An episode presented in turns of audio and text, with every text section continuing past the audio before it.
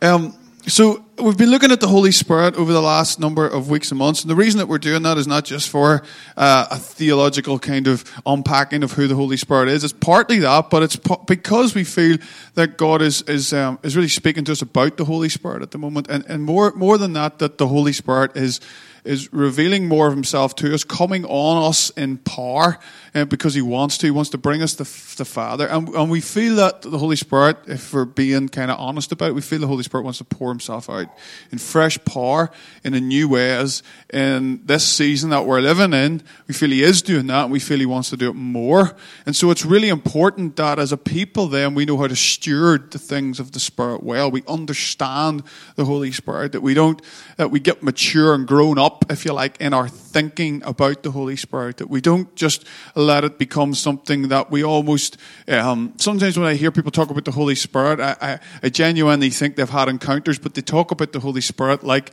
Um, like in a consumeristic way. I just need this from the Holy Spirit. The Holy Spirit did this to me, or this great kind of encounter, and it loses a little bit of the reverence for who the Holy Spirit is, because the Holy Spirit, as we come to realize, is is God. And so, um, I want to do a bit of a quick recap here to try and um, bring people with me on the journey. So, sorry if you were here last week and the, the first ten minutes of this or so sounds repetitive. Um, but I, I, just really feel there's some stuff here that we really need to, to land and let settle in our hearts. We've come to realize, I suppose, in summary, that the Holy Spirit is person, first and foremost, not a it, not a thing, not a liquid, a person, the person of God.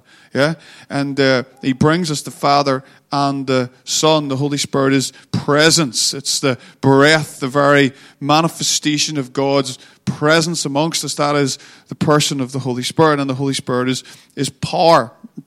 And while we see the Holy Spirit active throughout all of Scripture, we come to realize that Jesus said that there was a time coming that was going to be specific uh, or, or, for the Holy Spirit, if that makes sense, or it was going to be better that Jesus would go so that the Holy Spirit would come because we're going to live in an era where the Holy Spirit at Pentecost was going to be poured out on all flesh, okay? And so it was going to be better, Jesus said, that he could go because the Spirit was going to come and not dwell in a temple anymore, but in the hearts of men and and women like you and me, and that we would be changed and transformed. Everyone, no matter what's going on in our life, no matter where we're coming from, that is God's desire for our lives, that we'd be changed and transformed by the Spirit of God to do the things that Jesus did and to take on His very nature.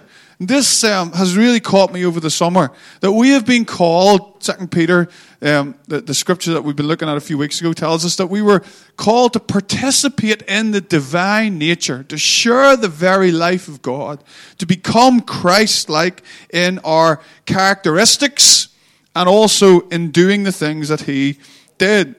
so we, we received the Spirit to walk in sonship which is what we were born for, but also so that we can serve the purposes of God's kingdom where He's called us. And we've come to realize that life in the Spirit is not living a life under the desires of the flesh or the sinful nature or what we might just call the disordered affections of our heart. That's why worship is so important. We'll get to that because in worship we're rightly ordering the affections, the things we love towards Jesus. And so living in the spirit is not living under the human sinful nature, but it's also not living under the law. The law wasn't enough to control those sinful things. It wasn't a source change, it was just trying to control our acts. And that's what so much of the New Testament is about. But rather, living in the Spirit is a life of true sonship, the very presence of God Himself within us. And it's also a life of it will look like a life of agape love, the very nature of who God is, the very sacrificial kind of love that God is, the self sacrificing, other orientated love that's the love of God. And that's what a life in the Spirit should start to look like so that when we wonder if we're keeping all the rules or not, if there's actually been a change in the very source of who we are, where we take on the very character of who God is and we grow in that, then we will fulfill the law and more. That's what Jesus is saying. Yeah? And that, that's what we want you to grasp over the last few weeks. So we started to look at what a life in the Spirit actually looks like, but how do we maintain that? How do we stay in the Spirit? How, because you can get out of step with the Spirit. You can quench the Spirit, you can resist the Spirit, and you can grieve the Spirit. right? In that way, we come to understand Spirit as person better, don't we? Because we can feel quenched, we can feel resisted, and we can feel grieved if we're in relationship with people, and we can do that to the Holy Spirit. And so we want to stay in step with the Spirit. And how do we do that? Just a quick run through. We surrender daily. We, we learn how to decrease so that the life of God can increase. We, what we called appropriate the work of the cross in our lives every day. We remember why we were baptized. We remember what we were identifying with in our baptism. We lose our lives every day so that we might find life itself. And you know what? That sometimes feels like there's a cost to that, of course, but what we start to realize is there's a joy unspeakable with it. It's like finding Jesus every morning all over again and recognizing the joy of what it is. As we lose our lives, we actually find life. Because if you want to keep your own life, stay in control of your own life, the Bible says you're going to lose it anyway. But if you lose your life, if you give up control, we'll find life. But we have to do that daily if we want to stay in step. Secondly, and the one we spent most time on, is we set our minds on the things of the Spirit. Right? We apprentice Jesus. We obsess about Jesus. Romans 8 said, For those who live according to the flesh set their minds on the things of the flesh, but those who live according to the Spirit live according to the Spirit, the things of the Spirit. We, so what does that mean? I think that just means, because Jesus lived a life that was, uh, uh, had, was completely immersed in the life of the Spirit. Jesus was zero resistant to the Holy Spirit. Right? He showed us how not to ever resist the Spirit. He was constantly in communion with the Father through the Spirit, a life immersed in the Spirit. And so, if we want to set our minds on the things of the Spirit, to stay in step with the Spirit, we learn how to just obsess about Jesus in our lives. We think about him, we meditate on his, on his beauty. Because what we start to realize is, and this is what I think is really, really important in this series for us to grasp, because I don't think in Northern Ireland, um, kind of evangelicalism, we really, really get this. Because our focus is often so much on what Jesus did for us, which it should be, right? So I'm not like um, in any way being critical of that because we want to remember constantly, weekly, daily, and I've just said what Jesus done for us to free us from our past. But there's very little teaching or thought or intention that goes into how do we actually live now? How do we actually live like Jesus? And we kind of think if we just show up on a Sunday and read our Bibles and do a bit of a quiet time, hopefully that'll be enough.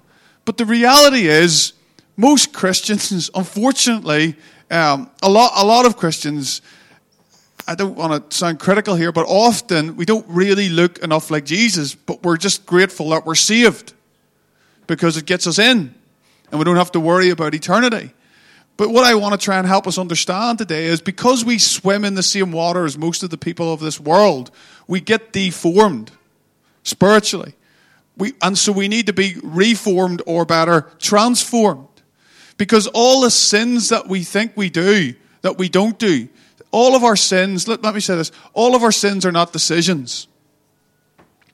If that makes sense. All of our sins aren't decisions. We actually just think sometimes sinfully. Now, that's not because we're supposed to feel shame. That's just because we get caught up to think the way the world thinks about things. So that's why God says, Be transformed by the renewing of your mind so that you may be able to discern what is good. Right? So we have to be able to discern what is good. So, so we have to be changed and transformed into the likeness of Christ because, as I tried to say last week, we are being discipled by something. Uh, you know, our families are being discipled by someone. Uh, you know, our kids are being discipled by someone. It could be YouTube, it could be Facebook. It could be all of those things which aren't, in a sense, wrong in themselves. But if we obsess more with those things than we do about Jesus, we're being discipled by them and not by Jesus. And so the affections of our heart are given to certain things. And if we don't watch certain things or read certain things, and I know I'm a preacher, so it looks like, you know, Rachel kind of gives off to me because it looks like I'm trying to find a sermon and everything, right? But the reality is, and I love a good movie and I love a good box set and I flick through Facebook and I do all those things. But if I don't do it with a filter, with a mindset, with a worldview that's biblical and that's Christian and that's Jesus like, I just start to believe the things I read. I just start to think the way they think. I just start to swim in the same direction as all the other fishies are swimming in the sea. But I'm supposed to be swimming the other direction. Yeah? And so we need to be constantly working out how do we transform our lives. Uh, some of you will, you, because you see, we've grown up, and it's the best way. Uh, well, maybe it's not the best way, but it's probably the best way to kind of explain sin to our kids. It's just to say, you know, if you like think about thought, or if you steal something out of mummy's wallet, or you know, we we we we, we attribute it to actions that we do, and that's what sin is. But the first failure of human beings wasn't sins; it was idolatry. It was wanting to be God.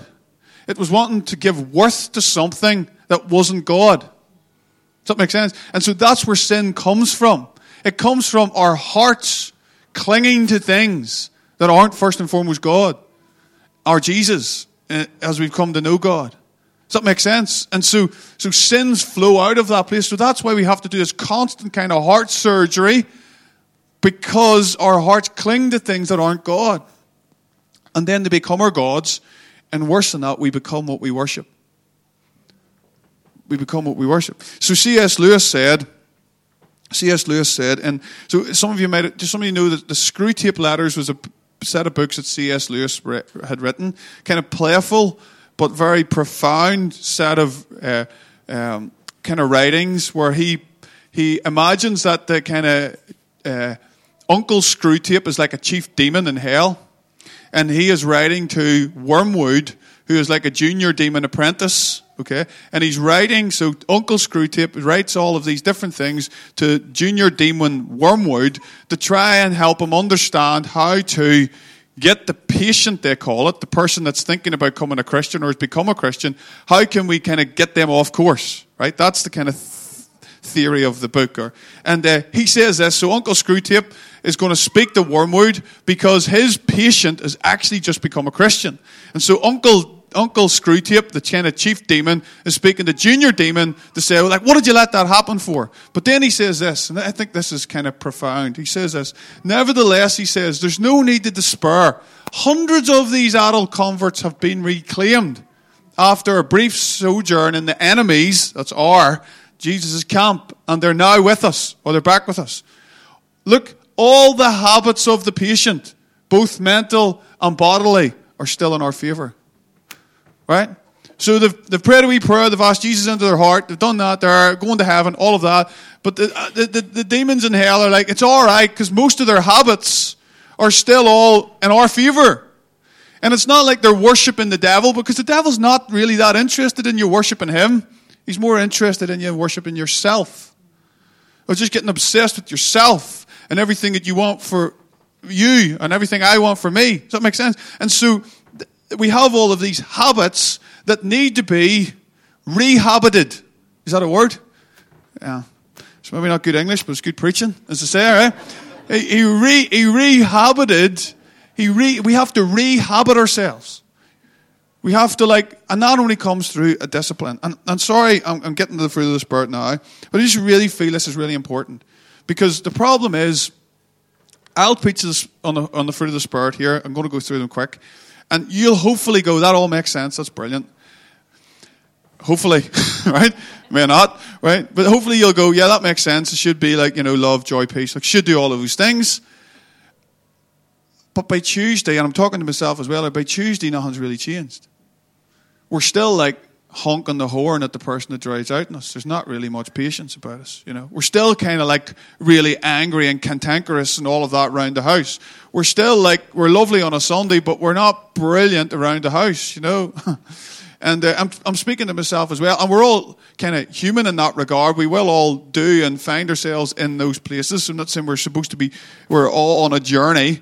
But at the same time, what I'm trying to say is that we're not just things that think we're actually beings who live in bodies that love certain things. And you have to retrain your love, your loves, the affections of your heart around Jesus. And Jesus, believe it or not, had certain practices, even though he was God, in order to maintain unity with the Father and walk in the Spirit. Jesus, Jesus who was God, but also fully human, lived and practiced certain disciplines in order to maintain that kind of unity. And so, um, uh, let me just flick through these just quickly. These are some of the practices. And it's another sermon for another time. But what I'd love to be able to do at some point is teach you how to put these things into your life, not because they in themselves make you holy, they don't, but they provide an environment, they create a space for the joy of knowing Jesus and for the power of His presence to like zone in on your life and bring the change and transformation. And what happens was the first couple of times you're doing it, you'll go, oh, you know what? I just can't really be bothered with this. It's not really doing anything. I read my Bible. I went for a walk, and all I ended up thinking about was everything I have to do anyway. So what was the point really doing that walk? Because then just keep doing it. Just keep doing it because chief demon, if you want to use that analogy, is probably saying the junior demon, haha, so we've got them. We just got them tied up in this because they don't think it's any good. They think they don't think it's doing any good. They're not being all of that kind of stuff right? But keep doing it because you learn to love certain things. Yeah, you know when you like try to make your child like like broccoli or something. You know, like they hate it. You know, I, I that's not a very good analogy because I still don't like it, right?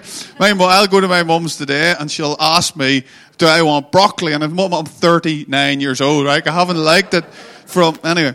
But you know, you can actually teach yourself to, to learn to like some things, right? You know, you can learn, you can't, we can retrain our habits and our loves in order to know God better. And what happens in that, slowly but surely, a process starts to happen where our desires, our very desires start to change. We start to love certain things. We start to, we start to love some, some of these practices because of what they do to us, how they change and transform us. And that's why I really want to emphasize that today, because if we really want the fruit of the Spirit to come in our life, that's what we need to think about. And finally, I said, what you've done this morning, if we want to stay in step, we worship, because that's basically kind of a summary of the second point anyway, but because we with unveiled faces contemplate the Lord's glory, we behold Jesus, and as we behold him, we're transformed into his image, and uh, we become what we worship. And because it's an ever increasing glory, then we can't get enough of it. We're always being changed and transformed. And so I also want to say this just before I jump in to just go through the fruit of the Spirit quickly is what I want to add to this idea of worship, it's not just individual worship, it's actually this. It's the community of faith worshiping together. Worship is our most central characteristic activity of the church because it's the place where the body is formed into the life of God. And as we get formed as a community into the body of Christ, and look like Him more and more, we become to the world a reflection of what God wants for all of creation. Right? It's much more about the community than it is about the individual. In, in that sense. The church that we read about, so what happens, and I really want you to get this, because sometimes we just come to church, think we're singing a few songs, a preacher preaches, throw the kids in the kids' church, great, great morning. It's, it's something much more profound than that. In the New Testament, the church takes on what I suppose the theme in the Old Testament, which was the temple. The temple was the place here in the Old Testament where God came and met with his people. The glory cloud would have come down and, oh, wow, God's in this place and all of that. In the New Testament, it's not any longer a building or a place in, in that regard, uh, a, a physical kind of building. It's, it's the people and who are bound together by the same spirit that would have come down. He's in us. And so when we come together with the purposes of acknowledging the Lordship of Jesus, Jesus comes in a very special way. That's why we don't try to worship on through worship, because in that worship that we've just experienced, there are parts of the nature and the character of who God is that get revealed to us. He comes and inhabits the praises of his people. And I love this. We all with unveiled faces. It doesn't say the preacher with an unveiled face. It doesn't say one name. It says we all with unveiled faces. We all reveal a different part of the glory of God. So sometimes these messages that I sit and prepare with a computer and try to shape and craft so that hopefully they make some sort of sense and hopefully in those times I'm being inspired by the Lord. I believe I am and hopefully I am. But the reality is when I preach these, which I often do in a mirror, most of the time they're not that great. And I think to myself, God, is this going to even work? It just feels like it's your words on a page. It feels a bit boring to me. How's everybody else going to listen to it, right? Because what happens is when, but when we come together, the life of the Spirit is here and the thing comes alive. And the thing jumps off, hopefully, words on a page and starts to connect with our hearts. And Sue leads us in worship, and Leslie leads. But more than just the people at the front, we're all with unveiled faces beholding the glory of the Lord, and the Spirit is amongst us. And in this, we're being changed. In this, we're being transformed. In this, we're starting to look like the body of Christ. And if you come to a church and if you commit yourself to a local church where the life of the Spirit is at work, you will be changed. If you come with an open heart, you will be changed. Right? So that, that, that is what the fruit of the Spirit is in us. Let me finish this just to say before I just jump into this. If the community of Jesus Christ is genuinely animated by His Spirit, then the hallmarks of the Spirit's presence should be evident whenever we gather as a people to offer praise and thanksgiving to God. Understood in this way, our corporate worship life can and should provide a kind of foothold for the Spirit's work a foothold that can be nurtured and expanded to embrace the rest of our lives. So when we come together to worship, it's like the Spirit has a foothold in which to work because we're here and we're carrying Him into this place and we're acknowledging Jesus' Lordship, and then He can do something amongst us and we can get changed and transformed into the people of God. The ultimate goal is not just actually for one person to look lots like Jesus and the rest of us are going, aren't they great? The ultimate goal is for all of us as a, as a body, as a community. Kids get caught up in this. That people start to become like Jesus. And we start to look like a body of Christ that's a reflection to the world of what God wants to do in all of the world. And so, what, this, what does this kind of life look like? The fruit of the Spirit is love, joy, peace, long suffering, gentleness, goodness, faith and meekness and self control. Against such there is no law. Love looks like something. This agape love looks like something. And if we wanted to try and see what the hallmarks of transformation looks like, this is what they are. Now we've talked a lot about love, but I think that we need to realize when we read that that the next so there's nine here, including love, but I think eight the eight Stephen touched on this last week, the eight after love are kind of like uh, hallmarks or attributes of that agape love. So, because the greatest of these is love. Yeah?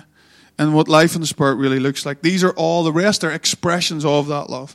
I love what uh, Kenneson says here. The other eight virtues or dispositions that follow in Paul's list might be best understood as amplifying or further specifying what is entailed by this way of love. Uh, I think Stephen showed this last week, and it's a brilliant analogy of light hitting a prism. If you ever did this in physics, it would be physics, wouldn't it? Something definitely wasn't like. my, Anyway, yeah, so love coming as one light, and then it hits the prism, and, and, and, and the attributes of that love are seen in, in, in, in all the different colors of the rainbow.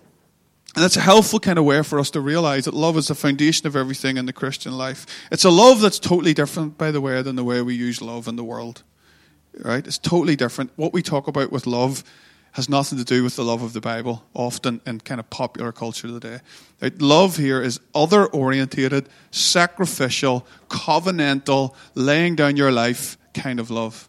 Right? That's the kind of love that the Bible is talking about. That's the kind of love that Jesus showed us, and that's the kind of love that life in the Spirit actually looks like, because that's the divine nature.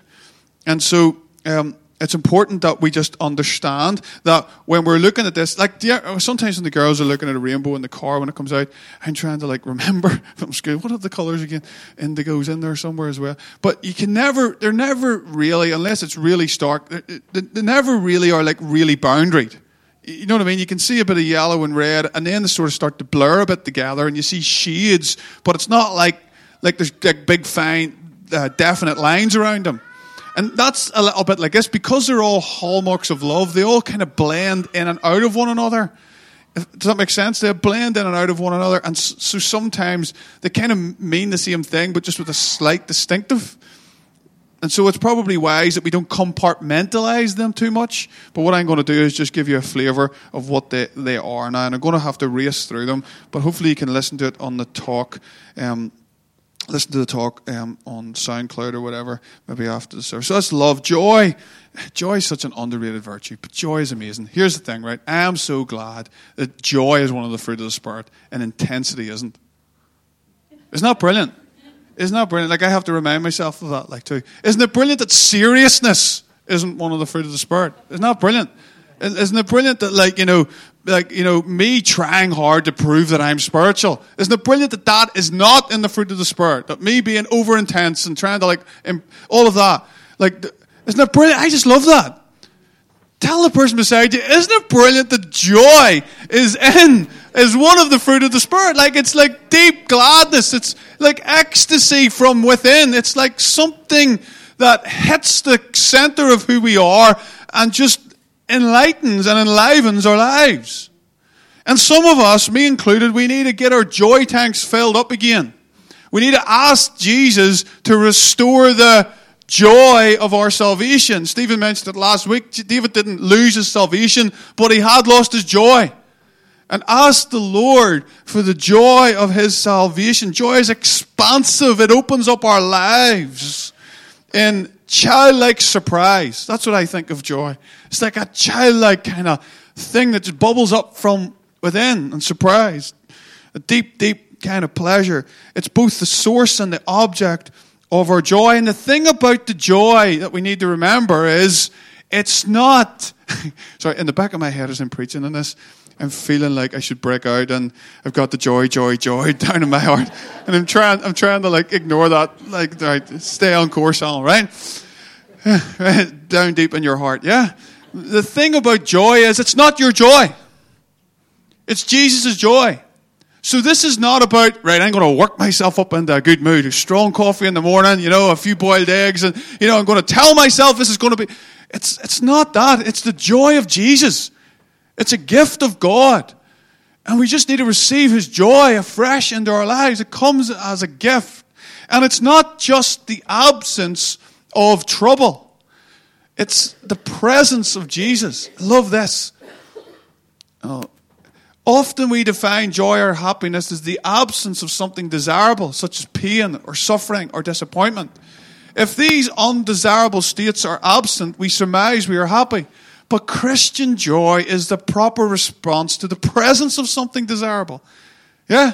It's not just, oh, yep, you can wake up this morning not having too much to worry about. I can have joy. No, no. It's even in spite of those things that might be there, it's the presence of something that is so desirable. Jesus himself. That's his joy. And that's why we just have to get with Jesus. Just get down with Jesus. For some, for some, I feel like a like black African American preacher when they said it. But that's kind of it. It's like get get some joy, but shave off the stuff from your life that isn't bringing you joy, and just get with Jesus because He is the source of our joy. In my presence is fullness of joy. Jesus said, These things I write to you that you may remain in me and that you might know my joy and that your joy may be full. Jesus doesn't want you just like a wee dribble in your joy tank. He wants it full and, and overflowing. Sorry, just got excited there. Right? It's fullness of joy. Peace. In the Bible, peace refers to something much rich, richer and deeper than the way we talk about peace, right? It's not like just peace of mind. It's just give me a bit of peace, give me a head peace, as I say around here. It's the word shalom. It's a much deeper thing. It's a divine energy that brings life and rest into our lives. Shalom, we've talked about this a lot in our corporate prayers. It's wholeness. It's a, a life giving kind of well being and harmony where everything in our life just starts to become much more congruent. Uh, who we are in our mind and our heart and in our soul starts to kind of align and we feel the rest that surpasses understanding of the Lord. And because Jesus, the King of Kings and the Prince of Peace, through his own death and resurrection, has brought peace to our lives and knocked down the walls that were between us and him, that then we don't need to be defensive anymore because we've got the peace that's from beyond this world. We don't need to be, um, we don't need to find the security of being part of one particular tribe and build a wall around that, which we've done in our country, in order for us to feel secure because all those walls can come down because we've got the peace that surpasses understanding. And therefore, that wholeness as part of the fruit of the Spirit should overflow in our lives towards our brothers and our sisters.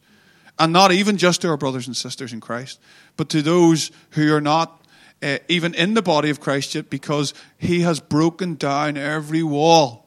Spirit break out. We sing it, yeah, don't we? Often, you know, break down our walls. And there's something about this that is so vital for our little country here. God, we're not, you know, nationalism is, you know, is an idol, basically, is an idol in so many of people's lives in this country. And the peace of God, it's the peace of God. Shoes of the gospel of peace. It's peacemakers that God says are blessed because they are the sons and daughters of God. And the fruit of the Spirit should be us pursuing peace. Not, not just being a pacifist, but pursuing peace and reconciliation. That's the message that we've been given. Right. What, what we like? Two more and then we'll finish. Patience.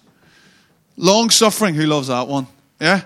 Who, who loves, like, uh, who's going to, like, admit to being amazing at that, right? Right? The, this is the character of God. That's why it's the fruit of the Spirit, right? Remember, God was one that was described as being full of compassion, abounding in love, and slow to anger. Yeah? Even when his creation turned against him, broke his heart time after time, God was slow to anger. That doesn't mean he wasn't angry. He was, he was just slow to get angry.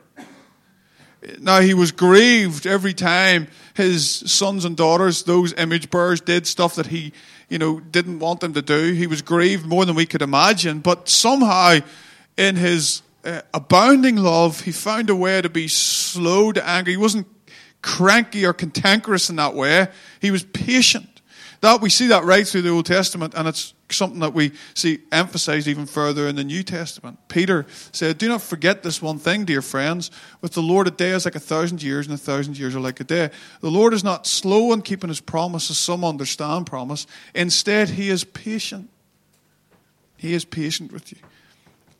Uh, we had a wee chat at the start of the summer, me and uh, the, the, the, kids, and I was saying, I, I think we were all there, and I said, like, what does everybody want to work out a wee bit this summer, right? What does everybody want to like develop a wee bit more of? This was mine. I've been horribly unsuccessful, okay, at like developing patience in my life. But patience, God is patient with His image bearers. It's His character, and it should be ours. Love keeps no record of wrongs. It's a good one when you're in a row with your spouse. It's always a good one to throw out. Slightly manipulative when you go, love keeps no record of wrongs, do it's not, not, not, not the best way to use it, uh, but, but uh, you know the point. And the, the, the Greek word, the Greek word, which is this, which I'm not even going to try to attempt, is always indicating this in the Bible about God's long suffering. It conveys the idea of having an infinite capacity to be injured without paying back. Isn't that powerful? You know, how much do we just want to get revenge, get back, or feel entitled? Why could they do that to me? How could they do that to me? All that kind of a thing. You know, eh, with, with a lot of these fruit of the Spirit, one of the best ways to actually learn about them is to see them in other people and then try to kind of get around them. So, I was thinking about this, and so my, my dad, like he's, he's you know, he, he, he's obviously like a bit of a hero for me. He's got loads of faults, I'm sure as well. But one of the things that you know I, I did notice about him was like he, you know, and my mum to be fair was they were just they were just patient with people and like I remember one time when I got my driving license, like just like somebody like shooting out in front of me and me like you know beeping a horn. And I was like, he looked at me and he's like, "Oh, don't be a horn blower, son. don't be." You know, and I just and, he, and I started to realize he never did that.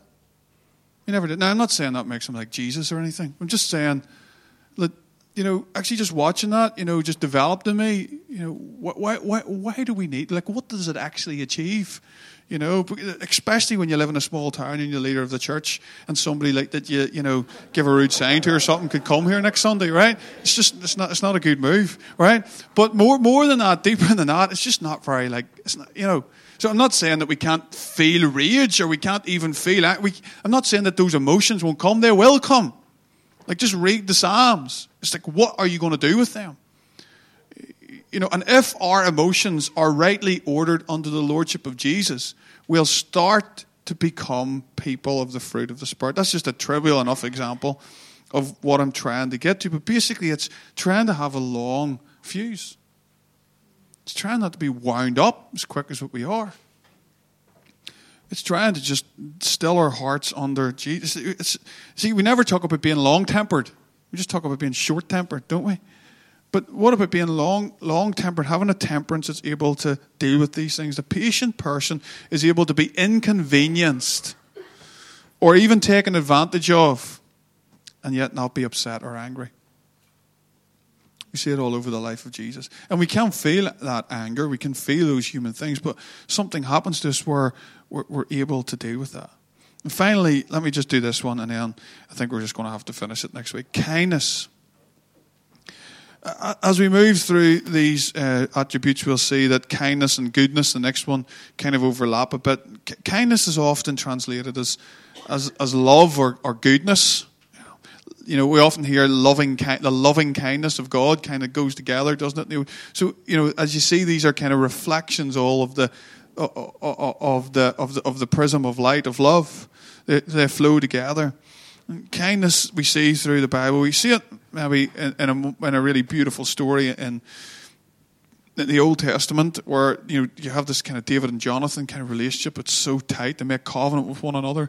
They love one another in, in, in a really profound and deep way, more for the other than they do themselves.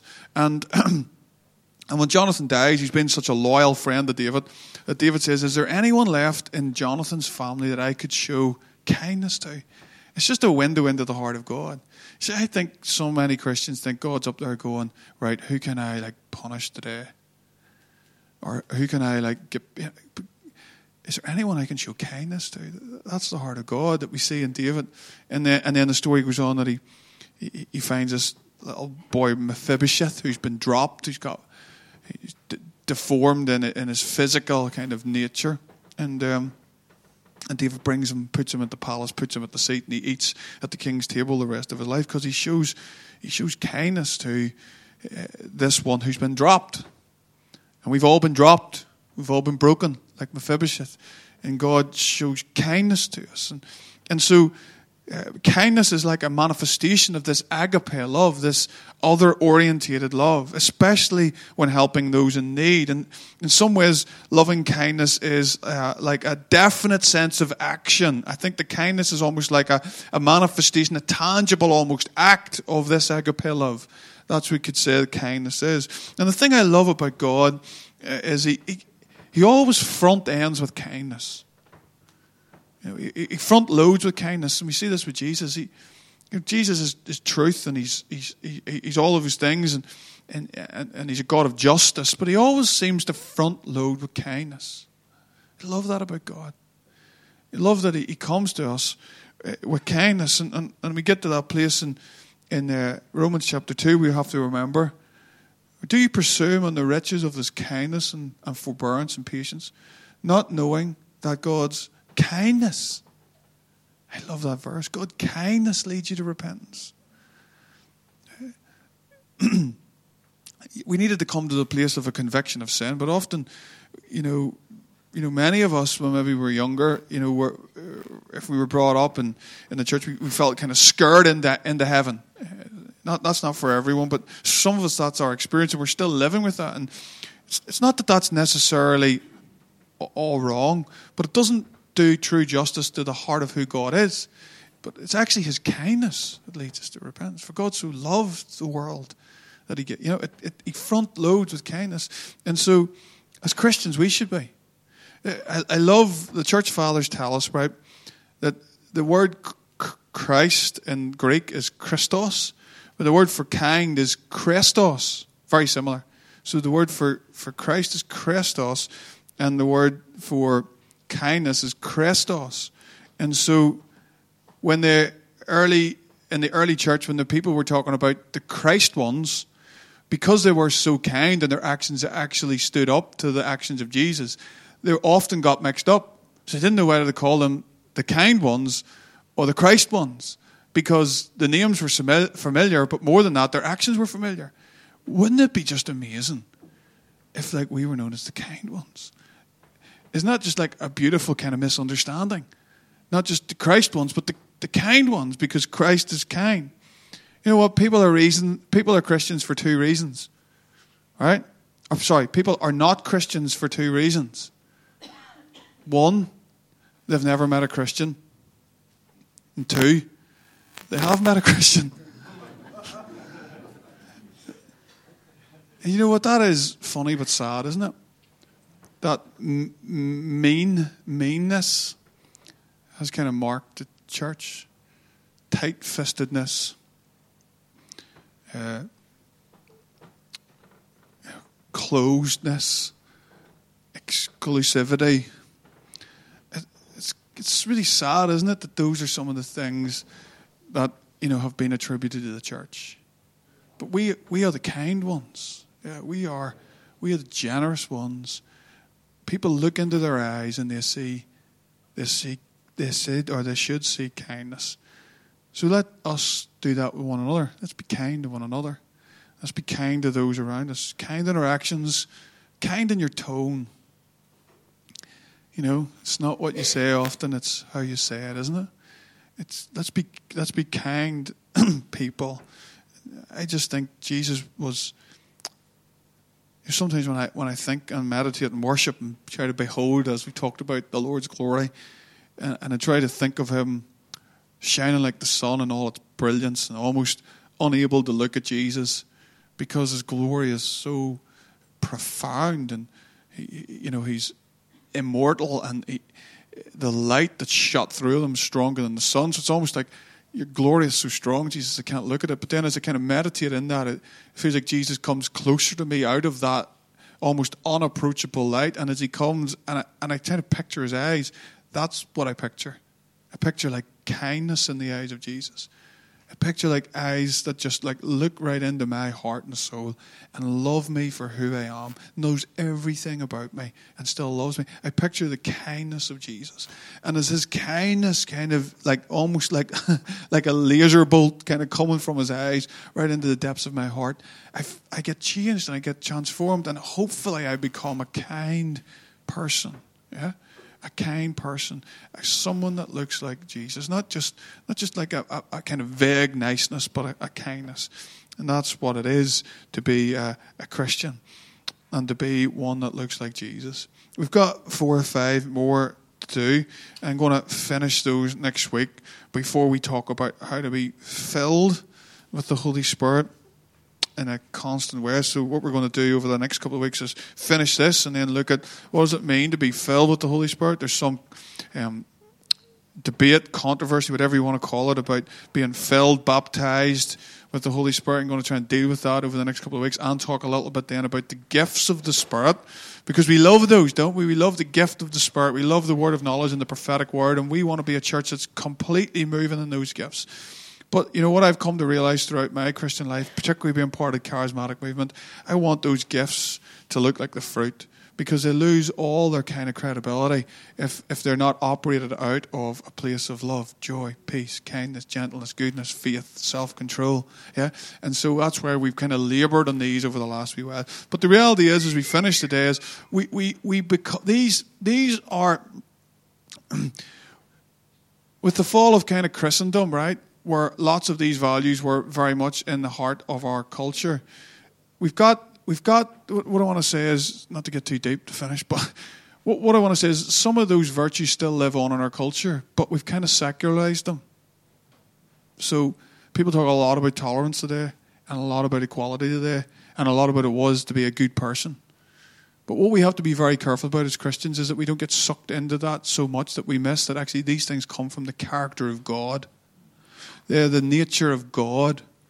And so I think tolerance isn't necessarily a bad thing, but I think it's a secular, superficial substitute for agape love. It costs actually more than that. It actually calls more of me. And so, what I why I feel it's really really important to th- think is because it'll be on the news today somewhere about you know how, you know we we're actually being because these words and terms terms of goodness what is to be a good person have been so skewed we're actually nearly seen as not the good ones anymore. Uh, which is it's a strange kind of world where these things are flipped. And so that's why we have to get with jesus. Because the way that we become and bear these fruit in the Spirit is not by reading self help books and not by educating ourselves just simply on the internet. These things come by being in the presence of Jesus and taking on his actual divine nature so that the agape love that a life in the Spirit really looks like can be reflected in all of these ways. And that's what I want to encourage you to do. If we are with Jesus, John chapter 15, Stephen read it last week, we will bear much fruit. So if you want to bear this fruit, it's actually relatively simple. It's back to what I was saying. Develop some practices in your life that actually help you be with Jesus and be transformed and think about how you're trying being transformed. And take note when some things so um, i've noticed so i start to notice when i see a lack of evidence of the fruit of the spirit in my life and i take note of it and i journal it and i meditate on it and i go god i've noticed that this is in my life. Will you change and transform? It's being specific and intentional about that that it gets changed. It's not. It's not. You're not going to be changed for the long term. It's just well, uh, I'll go to church and hope the Holy Spirit sort of zaps me, and that that. It, I'm I'm fine with a good zap from the Holy Spirit, a good encounter of the Holy Spirit. We want that, we need that, we invite an encounter of it has to be. Anybody that says it isn't, you know, it's just it's just dry. Without that, the life of the Spirit has to come. But we have to do the work of transformation. We have to do the work. God doesn't, it comes from God, but He doesn't do it all for us. If that makes sense, it, it's, oh, it's God's grace and kindness engaging with our wills in order to be changed and transformed. And so I just really want to encourage you, get practical about this. What are some of the things that you can put into your life to help you sit with Jesus? Because it's as we abide and remain in the vine that then we bear fruit. Amen. Let me pray. God, thank you that you're here with us. Thank you that you have a, such a strong desire in your heart for us, God. Thank you that we're not just a random bunch of. Uh, yeah, thank you. We're not just, despite what the media and others tell us, I think we're just not a, a random collection of cells floating around the universe, kind of coming from the animals just to exist and die. Thank you, God, that we have been created in your image to live forever. Thank you, God, that we've been created in your image to reflect your glory. Thank you that we've been created in your image to be changed and transformed, born again by the Spirit through the work of Jesus, and to begin a process of becoming like you, God. God, forgive us where we've believed the lie of the enemy that we could settle for something less than becoming like you, Jesus. Give us the grace, give us the faith and God, give us the wisdom how to get really practical about this stuff in order that we can grow into Christ likeness, become like you, Jesus, and do the things that you do for your glory in Jesus' name. Amen.